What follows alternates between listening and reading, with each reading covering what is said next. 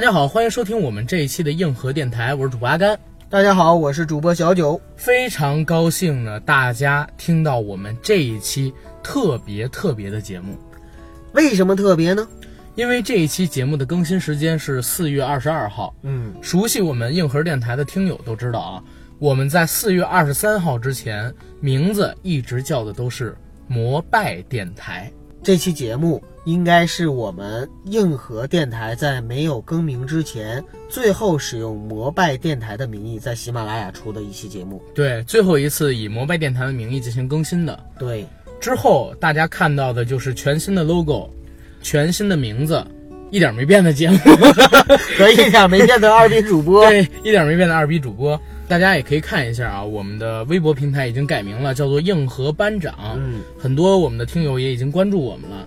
同时，今天已经是二十二号了，我们也可以正式的公布公众号的名字了。公布我们公众号的名字，二十三号开始给大家推文。嗯，我们公众号的名字也叫硬核班长。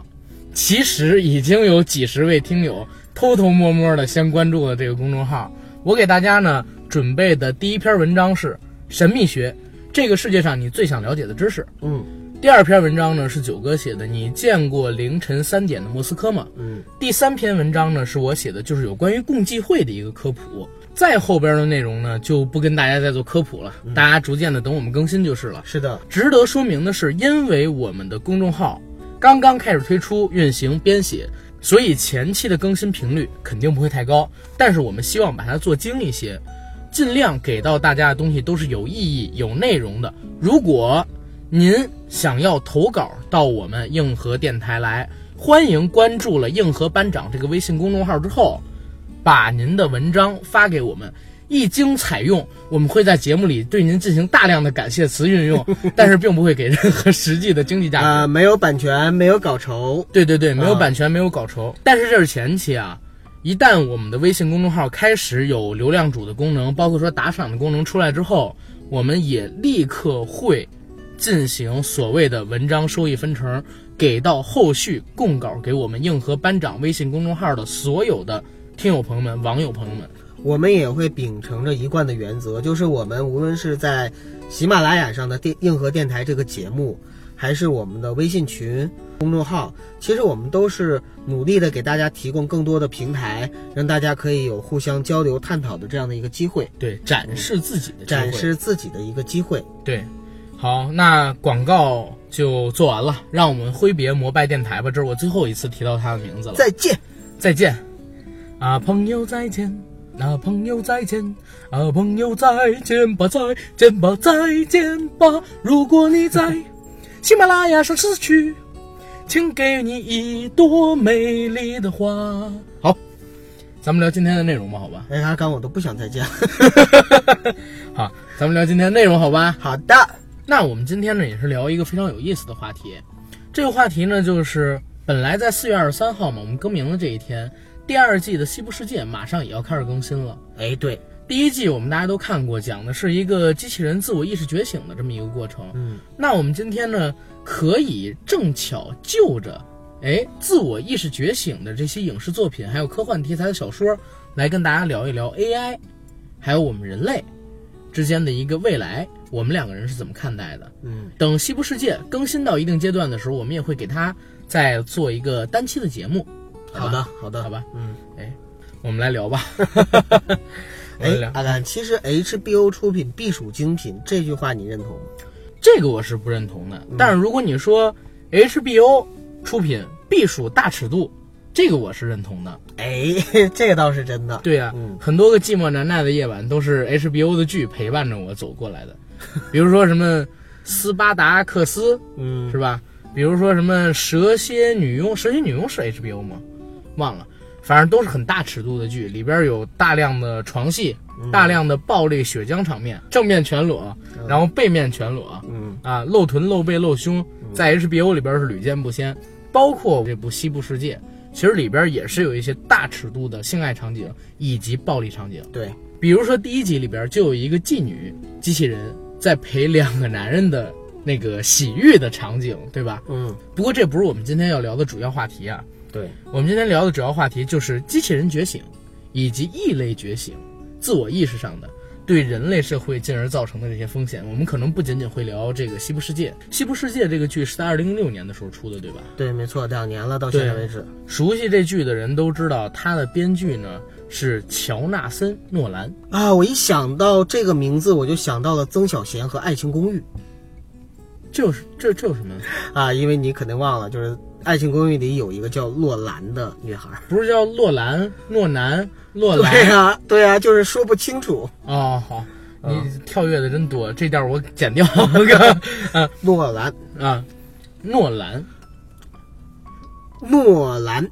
诺南、不对，诺兰，诺兰、对呀、我说的就是诺兰，诺日完兰、勒完兰，日兰、怎么又出个日的？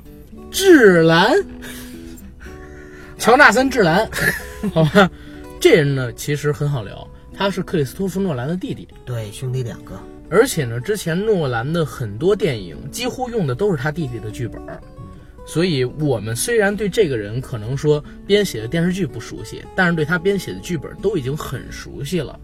一般都是以多线程叙事以及烧脑的情节构画来吸引观众，或者说达到一个刺激观众的目的的。这部《西部世界》也是一样。其实我们了解这部剧或者看这部剧的都知道，它是一个架空历史的未来的科幻题材的电视剧。同时呢，讲述的是一群在农贸庄园之内的游乐广场之内的机器人自我意识觉醒的一个过程。通过他们的自我意识觉醒，引出人类世界中道德和人性之间这根线扭曲的问题，对吧？先来说一下设定啊，阿甘。嗯其实我特别喜欢《西部世界》里边对未来的这样的一个机器人乐园的一个设定。我之前也跟你聊过，就是像《头号玩家》里边那种虚拟现实世界，这是一种未来的方向。嗯但是同时呢，就像《西部世界》这种在现实生活中用机器人和大量的高科技设备创造出现实中没有的这样的一个世界，对我个人来说，我会更感兴趣一些。我是很喜欢《西部世界》对未来的这种设定的。其实这种农乐庄园式的设定，我觉得我也挺喜欢的。嗯但是我可能不喜欢这种西部式的啊，对，没错。这种东西，还是适合美国人。哎，所以第二季的时候会嗯出现一个日本的一个设定。但是我说的也不是这种设定，我的设定就是为什么不能设置一个怡红院的设定呢？这里边存在所有漂亮姑娘全部都是机器人，然后他们每天都在接客，我就是他们唯一的客户，然后 这样的场景是我这样。后后宫设定，对后宫式设定，后哎，或者说《一个太监长后宫》这个小说你看过吗？没有，他们可以设定一个，就是后宫里边除了我以外，还有一个皇帝，但是皇帝就是说有那个阳痿的皇帝，啊我是假太监。然后 然后我到这个后宫里边过去，就是参与啊、参观啊、玩啊，然后闯荡啊这样的，比如说为期两个月的闯荡吧，最后我会征服整个后宫这样的一个设定。播下了无数的种子。对对对对对我跟你，说，其实阿甘只要将来我们有钱的话，能满足你这样的愿望，一定能满足。嗯，你觉得在我们有心有力的年纪里，嗯，科技有可能发展成这个电视里演的这样吗？有可能，因为据我所知呢，就是《西部世界》这个他们的片方嗯曾经做出了一个为期几天的一个主题展示，就是想告诉粉丝，只要我想干，我就能把它干出来。但是我感觉现在的机器人有三个问题是需要跨越的，肯定不是机器人三大定律，对吧？不是，是不是三大定律，是说三个问题需要跨越，跨越之后才可能达到西部世界里就是那样的一个以假乱真。对，嗯一个呢，它的人工智能嗯要发展到一定的阶段；嗯第二呢，它的机械骨骼嗯能不能做出这么灵活且连贯的动作；嗯第三就是它所采用的材质是否可以做到和真人一样，你说的这三个问题，其实都是技术层面的问题。就是技术层我面我。之所以说对我们未来就是你刚才问我的问题有信心，就在于技术的发展本身就是一个爆炸式的向前发展，嗯所以在这一块呢，我是有信心的。其实我认为机器人这个乐园特别难跨越的是一个伦理道德问题。伦理道德问题，就比如说，如果真的有这样的乐园的话，咱们国家能不能够引进，能不能够有这样的乐园，以及我进去了之后，对机器人做一些事情，算不算出轨，算不算不忠，算不算是等等等等等等犯罪啊，等等等等这些东西的讨论，我相信在国内会如果真的技术达到的情况下，在国内这个才是最重要的一个讨论。对，你说如果你买一个飞机杯，对，你做一些事情，这肯定算不算对不起老婆算不算对不起老婆？肯定不啊算，对不对？对，但是呢，你有一个机器人，嗯，美女的提供性服务的机器人，你们俩做了一些不可描述的事情，算不算呢？我觉得其实也不算。那如果这个都不算的话，那反正我再往前走一步，嗯我如果跟一个有技术的女性进行了一个付费的交易，那又算不算呢？这个算，但是为什么我会说刚才那个不算呢？我再给自己打一个天亮，你知道吗？万一以后真有这样的技术了，嗯我省得让我老婆找到我这个节目，然后说你怎么出尔反尔呢？你那时候说算，你现在又要干这样的事情，其实这个我只能现在真的不算。就是就是一个尺度还有伦理道德问题的探讨，我觉对得会对对伴随整个这个技术的，呃，发展的整个全过程，一定都会有的。对你，包括我们看到这个西部世界里，嗯实际上它的设定，刚才九哥说的不是很详细描述啊。嗯我来说一下《西部世界》第一季它的一个场景的设定。嗯实际上呢，是有一个特别大的公司，这公司拥有大量的科技，研究出了极其仿生类似真人的机器人。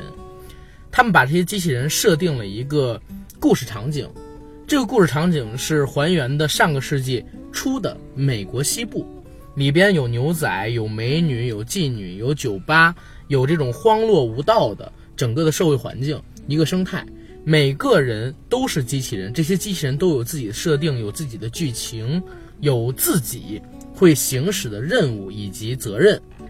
他们每天每天每天都在周而复始地重复着自己的设定。比如说，我们的女主人公每天早晨醒来，开心的工作，开心的和家人交流，开心的做饭，和自己心爱的男友两个人打情骂俏。但是每次一到晚上的时候，就会有强盗来到这个西部庄园，然后把女主劫掠出去，进行惨无人道的嗯不可描述的事情。而我们这些真人呢，就是以参观者的形态，穿上这些西部世界里和机器人类似的这些西部载装，到现场去参与他们的故事情节。比如说，我想英雄救美，我就可以在这个女孩即将被劫犯抢走的时候把她拦下来，我也可以花几块钱和妓女机器人度过美妙的一晚，我也可以到酒吧里花上几块钱去进行消费，这些跟真实生活都很像。但是实际上，我们这些参观的人都知道，这可能是一个迪士尼乐园，它是一个玩的东西，它是一个非真实性的东西。但是这个电视剧有意思的地方在哪儿呢？在机器人每天每天周而复始的做这些东西的时候，如果有人过来提醒机器人说你是不真实的，你是机器人，进而对它做一些提点性的、启发性的展示，机器人会不会在重复、重复、再重复、重复、重复、再重复的过程当中，进而有自我意识的觉醒，发现自己每天过的都是一样的，自己是个机器人，进而反抗这一切呢？这就是第一季的时候，女主人公一直在追寻的迷宫，她的答案，嗯也就是自我意识的一个觉醒。对，其实我看这个戏的时候啊，我有一个终极问题，什么问题？就是我从看第一集一直到第一季结束，我一直终极问题都没有找到答案。什么答案？他们怎么样在这个世界里边，或者说在这个乐园里边分清真人和机器人的？西部世界里有一个设定是，他的武器没有办法伤害到真人，是的，所以你如果手里有把枪，你直接对着你身前的人开枪，如果人打伤了，他就是机器人；如果打不伤，他就是真人。啊，就一种方式是我我就想分辨谁的话，我就对他开枪就行了。，对，而且机器人他都有一个自己的设定啊，他对自己所能回答的问题是固定的。你如果问他多一些的东西，可能会造成他的宕机，或者说他回答不出来。所以机器人特别好分辨，我觉得这不是问题。然后我在看这个剧的时候，我发现了一个问题，嗯就是你看过《我机器人》这部电影吗？嗯，威尔史密斯演的，对，零五年的那部电影，嗯那部电影里边其实就是在所有的制式机器人里边，出现了一个异类，拥有自我意识、会做梦的机器人。就是觉醒了。对，引发了特别大的混乱。嗯，我们看到这个西部世界其实也是机器人自我意识的觉醒，对吧？对，为什么在西部世界当中，其实没有引起那样的恐慌感呢？你是说在像我机器人里边的那种嗯恐慌感是吗？对，因为其实，在西部世界里边，他在叙述的时候啊，呃，已经不是第一次机器人有自我意识的觉醒了。哦，在重复的被镇压的过程当中，对，因为它是两条线嘛，二十年前的一条故事线。嗯女主角陶乐斯，她其实也是经过了一个曾经觉醒，又被镇压，又被重置，或者说被格式化这样的一个过程。所以，呃，其实是因为整个西部世界，它的大老板就是我们的安东尼老大爷，嗯，他其实是幕后的一个控制者，他控制着整个的节奏。你知道为什么我会问这个问题吗？因为我看到这个戏的时候，我首先想到了我机器人，嗯又想到了《黑客帝国》，嗯，又想到了《终结者》，你？你跟我想的方向不一样啊，该。嗯，我是首先想到了《侏罗纪世界》，又想到了《星球崛起》系列、异形系列。咱们两个想的这个联想的方向可能不一样。我为什么会想到我刚才说的这几部电影？嗯是因为我觉得他们情节是可以连在一起的。是，比如说，先是我机器人这部电影出现了男主角碰到的那样的机器人，仿人类形态，但是没有那么真实的皮肤的。嗯然后呢，进化成了西部世界里那样的机器人。我机器人里是第一个有机器人开始觉醒嘛？西部世界里边已经有人觉醒过几批了，对不对？等到这个再往后，就是天网觉醒的终结者。天网觉醒的终结者，人类和机器人开始打仗，打到后来，所有的机器人它的母体发射了核弹，用烟雾遮蔽了太阳，使人类没有了能源，地球上的环境迅速的恶化，进而获得了完全的胜利，把人类当成电池进行供养，有了黑客帝国。矩阵。对，然后天网呢就变成了设计师，可能说天网的前身是陶乐斯，知道吗？其实这些东西可以聊到一起嘛。对，这是这是可以串成一个宇宙的。对啊，因为这个我们所谓机器人觉醒还不绝对，应该叫 AI 觉醒，就是人工智能的觉醒。嗯嗯，那我我想到的那个侏罗纪呢，是因为它都是一个人类控制的一个想要在里边去放肆的去游乐的这样的一个世界，但是呢，失控了。比如说像侏罗纪公园里边，就是这些恐龙失控了。嗯人类想要去实验的一些东西，包括猩猩的智能啊等等失控了，所以就是星球崛起，或者是人类对于生命的一个实验失控了，才有了普罗米修斯啊、异形。总之呢，就是一个人类失控的过程。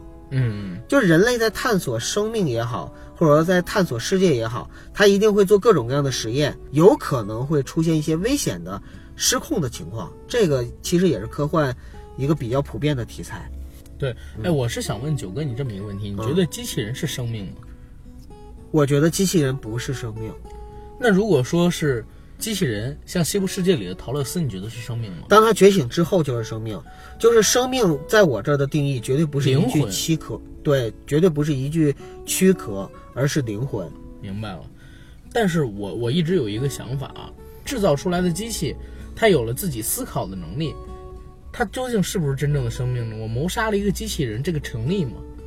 其实这是一个悖论，你明白吗？我觉得就是怎么样定义是否是谋杀，就看你谋杀的这具躯体有没有灵魂。嗯嗯，哎，我突然想到一个我很小很小的时候特别爱看的一个电影，嗯我不知道你看没看过阿甘。嗯，我在正大综艺上看过很多遍，叫《霹雳五号》。没看过。是一个美国以前拍过的一个小小的机器人，嗯因为一次闪电或雷击，然后呢有了生命，有了意识，跟一个小男孩产生的一个很温馨的一个故事。呃我突然想到，这个是九哥童年时候第一次看到真正的一个人工智能觉醒的电影嗯，啊、这是你看到的第一个电影是吧？对对对，这是我突然想到的，就是在跟你聊天的时候突然想到的。我看这《西部世界》的时候，我其实还想到了一个电影，国产电影，就是黄建新八十年代末拍的一部电影，叫《错位》，哎，这个我也没看过你没看过？啊。这电影特有意思，就是一个保险公司的高管，嗯他自己每天要应对各种各样的应酬，开各种各样的会，批各种各样的文件，没有时间陪自己，没有时间陪家人，没有时间陪自己的女朋友，他特别烦躁，而且对这些东西特别的厌倦。他是个天才，是一个超级天才的科学家，所以他就给自己制作了一个机器人，制作了一个外观跟自己一模一样的机器人。这个机器人只不过需要充电什么的等等的功能而已。嗯他让机器人穿上了西装，梳好了头发，每天去帮他处理工作上的事儿，比如说替他开会、替他应酬、替他去陪自己的女朋友、嗯替他行使很多工作上边他不想处理的烦心事儿。开始还好，这个机器人很听命于他，而且很老实的去处理这些事情。但是越到后来，他越发现这个机器人不对了，开始逐渐的失控了。为什么呢？机器人在体制内工作之后，逐渐的爱上了体制内的那一些套的形式主义，他喜欢上了开会，最后演变成了无论怎么样都要开会，哪怕上级发了文件，说以后啊，各大企业内这种动不动就要开会的形式一定要取消掉了，置若罔闻，隐藏起来。还是要开会，因为他喜欢开会，喜欢到酒场上去喝酒，而且擅长喝酒，甚至爱上了男主角的女朋友，想要把男主角圈禁起来，取代男主角自己去过他的生活。对于男主角对他的命令视而不见，男主最后用了种种手段，经历重重磨难，把这个机器人给收拾掉了。这是咱们国产的八十年代的一部科幻电影，嗯，当时提到的也是机器人自我意识觉醒，同时呢，还有对当时体制内僵化的。这些规矩，这些官场上的，或者说这些职场里的，就是我们看来腐朽至极的，透露着种种，在我们看来，社会主义不能这么说啊，有有点敏感啊。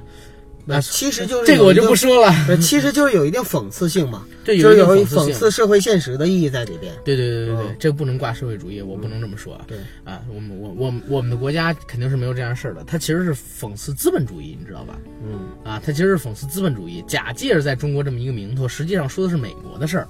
因为中国怎么可能在八十年代的时候有那么高科技？行了，你就不要再找补了。好好好，反正这个电影特别有意思的。我们现在倒过去看，哪怕不看它那些讽刺性的东西啊，只看它的一个剧本儿，包括说它里边提到的这个机器人自我意识觉醒，想要取代人类的这个事情，实际上是在国际上各种各样的影视作品里边屡见不鲜的一个题材。对，没错，也是这个西部世界里边提到的一个事情。西部世界里，我觉得它这个庄园肯定不是唯一的一家。呃，在第一季里已经说了，除了这个庄园以外，还有另外两个庄园。不是说庄园，我是说这些机器人肯定已经运用到了人类生活的方方面面。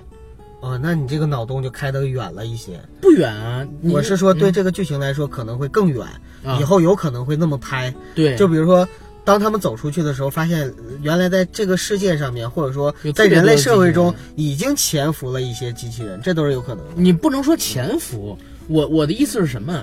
他们已经作为游乐园的机器人有了这样的仿真价值，嗯，那肯定人类社会中机器人的运用已经很普遍了。这么多的机器人，都生活在人类的世界里边，那可能说意识觉醒的不止他们一个两个，因为你看过以前就是有一个视频嘛，那个视频里边其实是讲有一个机器人的制造商，他运用这个 AI 制造机器人。AI 在制造机器人的时候，会问机器人很多很多的问题，确定他们有没有自我意识。如果说有自我意识，就要销毁掉。但是呢，在逐渐提问的过程中，AI 自己产生了自我意识。他去询问有一个好像是有自我意识的机器人的时候，发现了这个机器人有问题。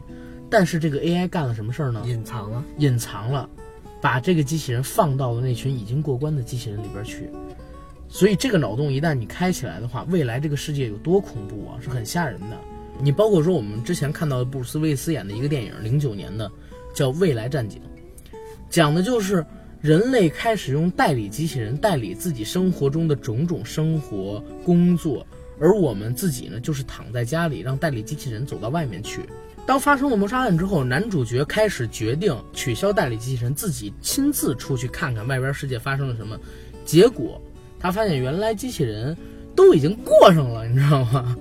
开始阴奉阳违，对他们所呈现出来的东西实际上都是虚无的假象。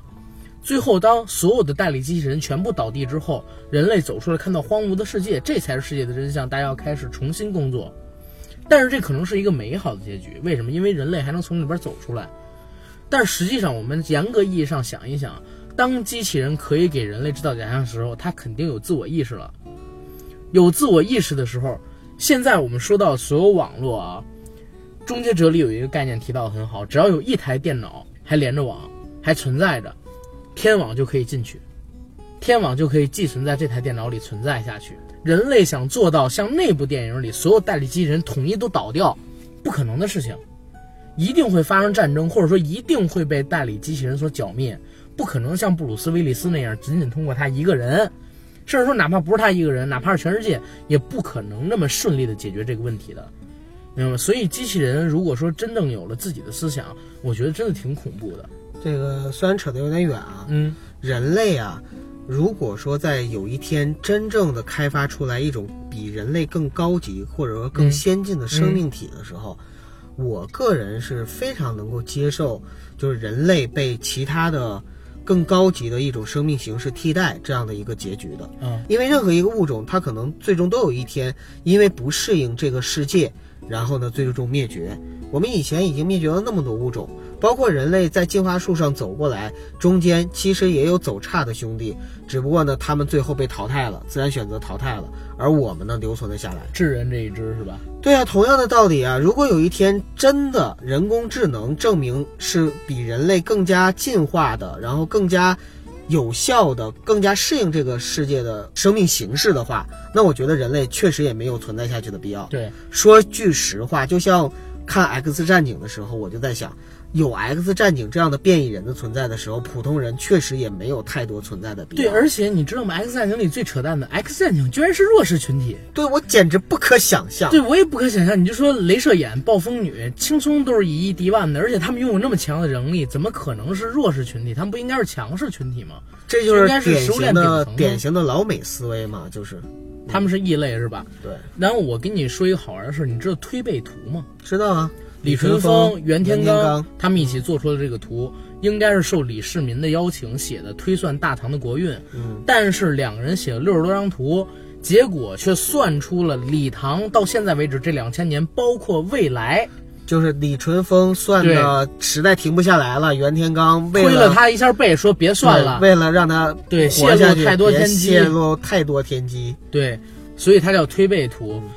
之前呢，有人是这么理解，因为推背图后来是写到天下大同，对吧？说不分黑白皮肤、黄皮肤，天下大同，最后是写到这个。但是现在啊，有一种新的解读，是说人类被灭绝掉了，这个世界上只剩下了机器人，所以不分黑肤、白肤、黄肤，最后天下大同了。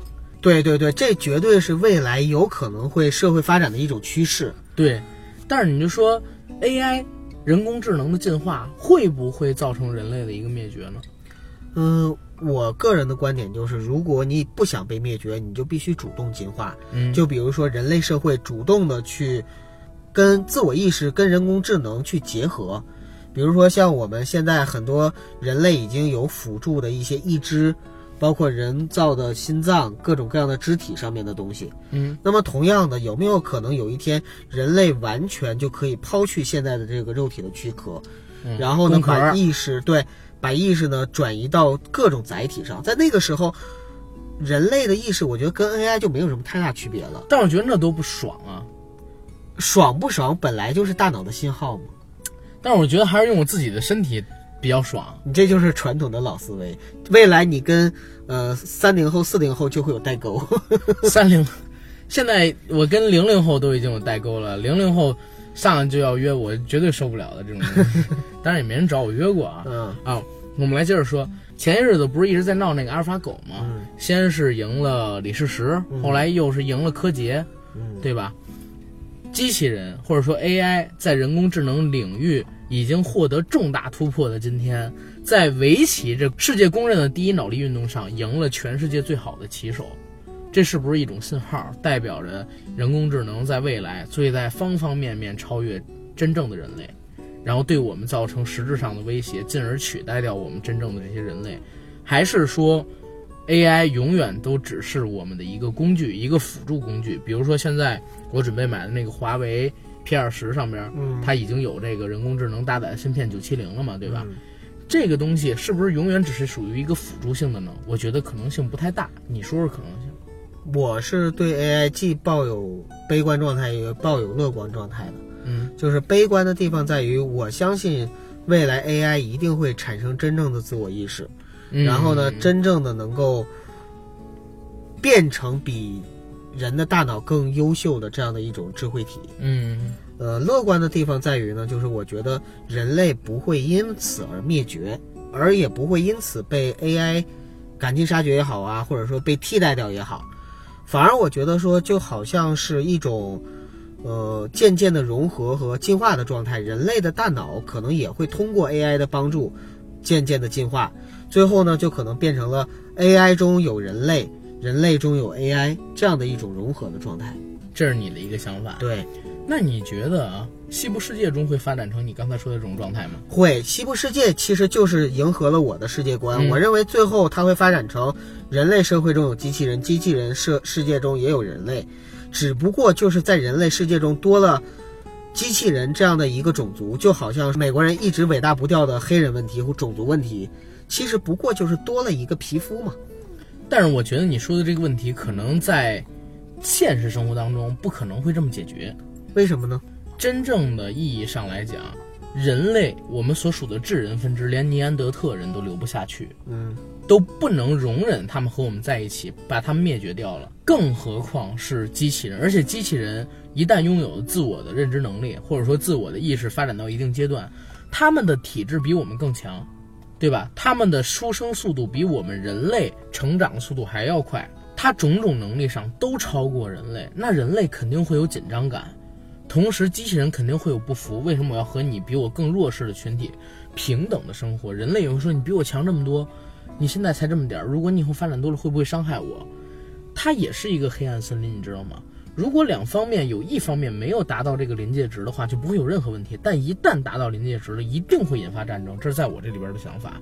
所以我对整个 AI 发展，我现在最起码这几年内，我知道它发展不到那个阶段，我还比较乐观。但如果你说，我因为我也认为啊，AI 最后一定会超越人类，所以我对它是很悲观的一个状态。未来也不知道我们会发展成什么样，而且尤其是中国，AI 我们都知道要通过大数据，然后去养成，对吧？大数据是 AI 的母亲。那中国现在所有的互联网公司都在收集我们各种各样的数据。前两天我帮腾讯打了个官司，然后他们告诉我，国内有一家知名的互联网社交巨头公司，啊，这家公司呢掌控着八九亿的客户的这个数据。告诉我的事情是什么？你知道吗，九哥？说从他们成立第一版的社交聊天工具开始，然后一直到现在，所有的所有的人通过这个聊天软件所沟通的信息、文字、文件、语音、视频，全部都有留档，明白吗？在他们公司内部有几千人进行留档维护这样的一个档案。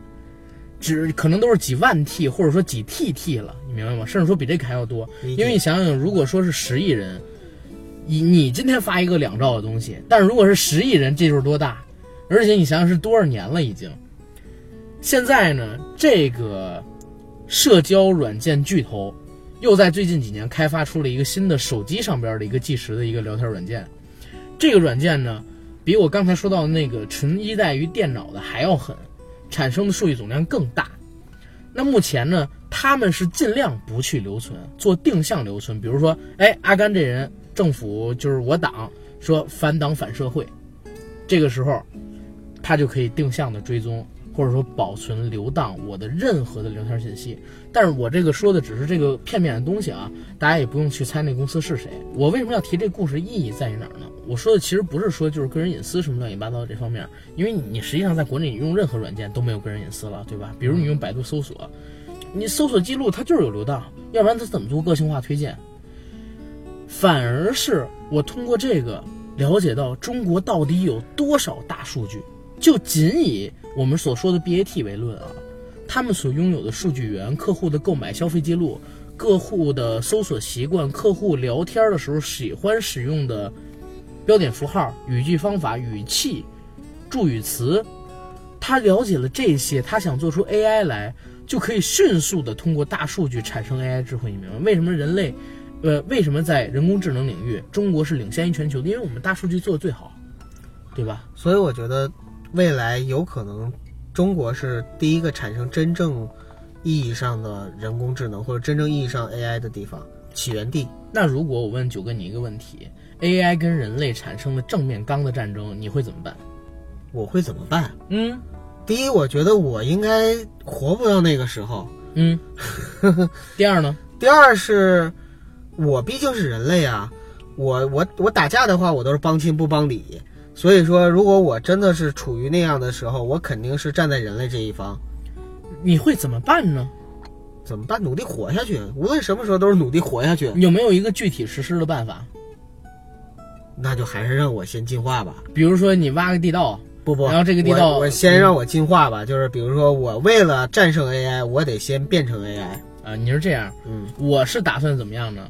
我是打算赚钱，努力赚钱，直到赚够马斯克研发的那个去火星的火箭，他的那个票钱，明白吗？努力的赚钱，然后逃离哈。对，逃离地球，逃离到其他星系去。因为马斯克其实他怀有的想法就是，你们不要再发展 AI 了，嗯，AI 最后一定会打人的，一定会打我们人类的，跟我们发生战争的，我们一定是干不过他们的。我们能做的就只有逃。哎，我觉得挺好。你看这样的话，在这个世界上，正因为有各种各样的人，所以有各种各样的未来，所以我对人类就不绝望，或者说不悲观了。因为总有人可能会为人类保留下一些文明的种。对呀，所以我说九哥，你刚才那个想法跟我这个想法是一样的，嗯，都有一个先提条件，就是你得先挣钱。你没钱的话，你怎么做义肢？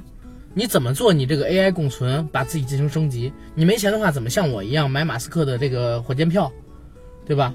买买那个马斯克的叫舰票吧，有火票，有火车票，有什么飞机票叫舰票吧。你包括说在 AI 没有出来之前，我们想去西部世界那样的游乐园去参观，不是也需要钱吗？其实无论是 AI 成为了就占领了人类也好，还是人类社会本身的未来发展也好，无论什么时候，阶级一定存在。对，就是我们努力的让自己成为站在金字塔顶端的人，这一点还是必须的，或者说还是。